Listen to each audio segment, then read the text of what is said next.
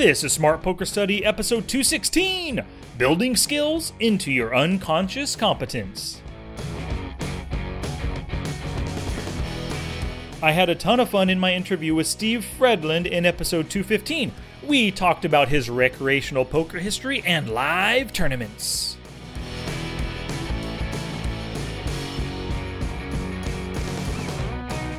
It's poker study time, y'all. So thank you very much for sharing this show with your poker friends. And of course, thanks for tuning in to the first strategy episode of 2019.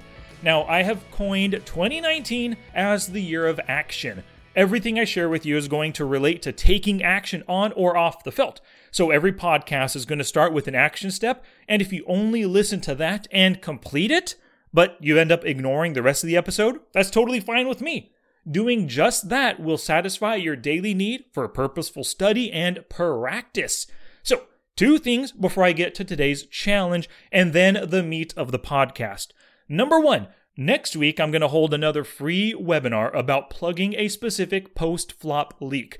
If you want to get invited to that webinar, make sure you sign up for the weekly boost ASAP.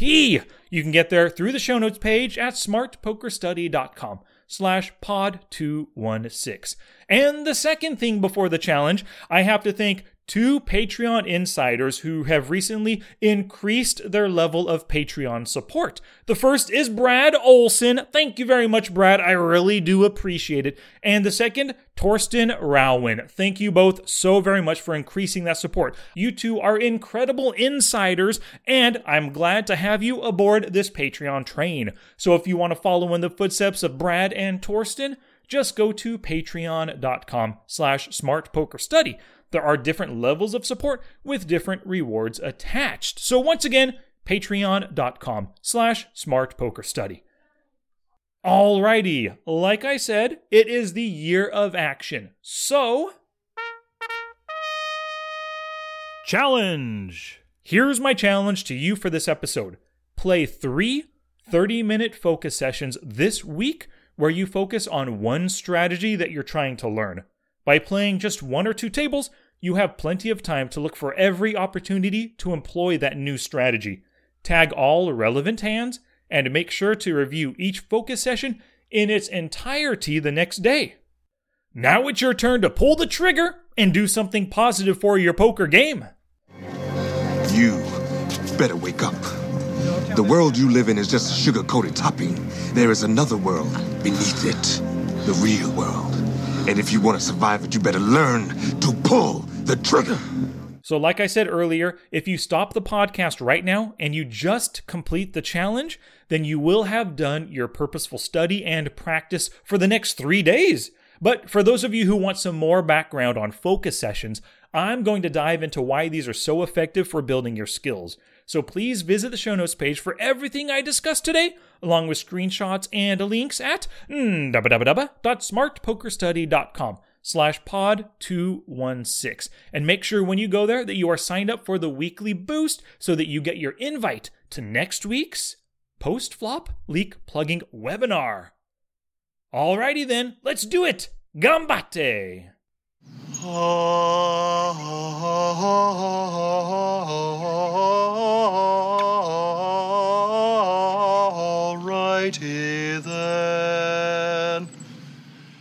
why are focus sessions so effective? Well, focus sessions, they give you a little bit more time to think through your actions and to pay attention to your opponent's actions. When you play just one or two tables, you have less distractions that pull you away from the current hand, whether you're involved in that hand or not. Less distractions means there's more time for you to consider all of the relevant information before you click that button. Most players play a normal volume session whenever they turn on the poker software. Now, this might be anywhere from 2 to 20 tables at a time. When you are multi tabling like this, your mind doesn't have the time to actively think deeply about the hand you're playing. So, if you're trying to ingrain new skills into your game, volume sessions just don't allow for it. The goal with every focus session that you play is to put into action one new strategy that you're studying off the felt. Playing a focus session while working on both three bets and double barrels really doesn't jive well. You're better off working on three bets in one focus session than the next day. That's when you work on that double barreling. And my focus sessions are always two tables at most, sometimes just one. Now, let me give you an example of a three bet focus session. Let's say you're doing a lot of three bet studies off the felt. You're creating ranges by position, and you're doing work with Flopzilla on your three bet range equities versus your opponent's likely calling ranges. You're entering in different types of flops to see how these ranges interact with various boards as well. Now, all of this study off the felt, it's super helpful. But in order to truly ingrain 3 bet strategy into your game, you've decided to play three focus sessions on 3 betting. Now, here are some of the things that you can spend extra time focusing on within these focus sessions. First, you can determine which opponents at your table are most likely to open and then fold to your 3 bet. Also, which opponents are more likely to open and then call your 3 bet. Each time an opponent raises, you can take the time to look at their raise first in stat in that position, along with their raise, and then fold to 3 bet stat in that position as well. Of course, before you 3 bet, you can look at their fold to C bet in 3 bet pots to give you a feel for how they play 3 bet pots on the flop. And lastly, when you open and then face a 3 bet, you can look at your opponent's 3 bet stat by position uh, to help you gauge the range that they're 3 betting you with. Now, those are just five things that you can look for, and there are plenty of other things that you can focus on with uh, with within a three bet focus session. You know, but these five will get you focused on making better three bets right now.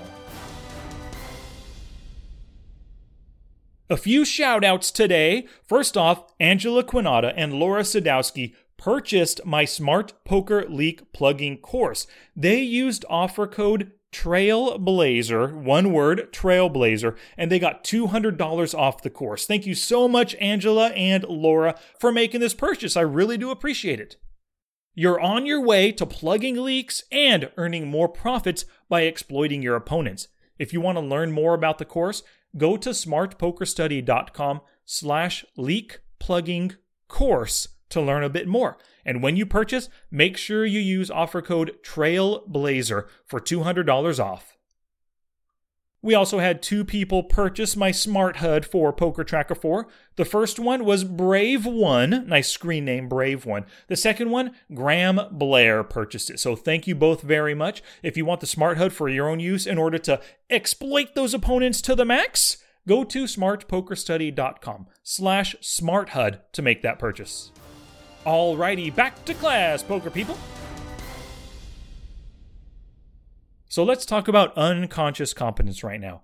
The goal with our studies and our focus sessions, where we work to build that one strategy that we're working on, um, it's all about putting uh, those strategies into our unconscious competence. Now, this is something that I first learned from Jared Tendler in his book called The Mental Game of Poker.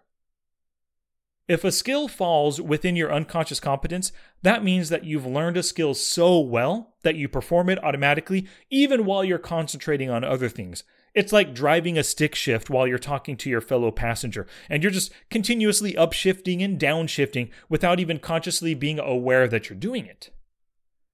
And for a real quick poker example, I bet right now uh, you probably fold hands under the gun like uh, Jack 4 offsuit, 10 3 suited, and Ace 8 offsuit without even thinking about it. You know, you're dealt these hands, you see them, look at your cards, and your cursor just automatically travels to the fold button without you being really aware that you're doing it. So, this is where we want all of our poker skills to be. The more you study and practice your skills in game, the sooner they will be ingrained into your unconscious competence. Now, let me ask you a quick question. What skill do you want to ingrain into your unconscious competence right now? Is it three betting? C betting the flop? Double barreling? Triple barreling? Folding when you know that you're beat? Stealing the blinds? Or maybe something else entirely? The goal with our studies and with our focus session play, it should all be around putting one skill into our unconscious competence. Now, sometimes this can take multiple weeks to accomplish, but I guarantee that it's worth it. So, in that prior question that I asked, what skill do you want in want to ingrain right now into it? Well, Pick a skill and get to studying and working with purpose to put it into your unconscious competence. Now, let me ask you another question. How many skills do you think you added to your unconscious competence in 2018? So, if you're honest with yourself and you can't think of a single one, then you must incorporate focus sessions into your weekly routines right now. And to do that, I have four steps to effective focus sessions for you. Step one is to start with a proper warm up. Your warm up, it can take any form that you want. Maybe meditating, exercising, doing some push ups, looking at your study notes, uh, listening to a podcast, watching a video, whatever you want. But make sure that part of your warm up is deciding on your session focus. What skill are you going to work to ingrain into your unconscious competence? Step two is to limit the number of tables. Now, I recommend playing two tables at most for every focus session. You want to set yourself up for unconscious competence success by giving yourself more time to consider every decision with less tables than you're normally used to. Step three is simply notes. You want to have your notes out in front of you as you play. You know, this week, the idea is that you've been studying three bets with different articles, podcasts, and videos and stuff, and you're taking notes on all that stuff. Keep those now notes out in front of you as you play. And then, as you play, Take additional notes on important things that come to you during your session. Also, make sure you tag every relevant hand where you practiced the strategy that you're working on. And the final step, number four, session review. You must review every hand that you play in that session, with particular emphasis on any hand that you tagged. Now, this is like watching game tape for, for a football coach uh, the next day after the game. This helps them see where their players need to focus for the next game. So, your session reviews should take place after your focus session. And by doing them, you allow yourself to catch your mistakes and you help to refine your strategies. Alrighty, well, this episode is not complete until you head to the show notes page at www.smartpokerstudy.com slash pod 216. And when you go there, make sure you sign up for that weekly boost so that you get your invite for next week's free post flop leak plugging webinar.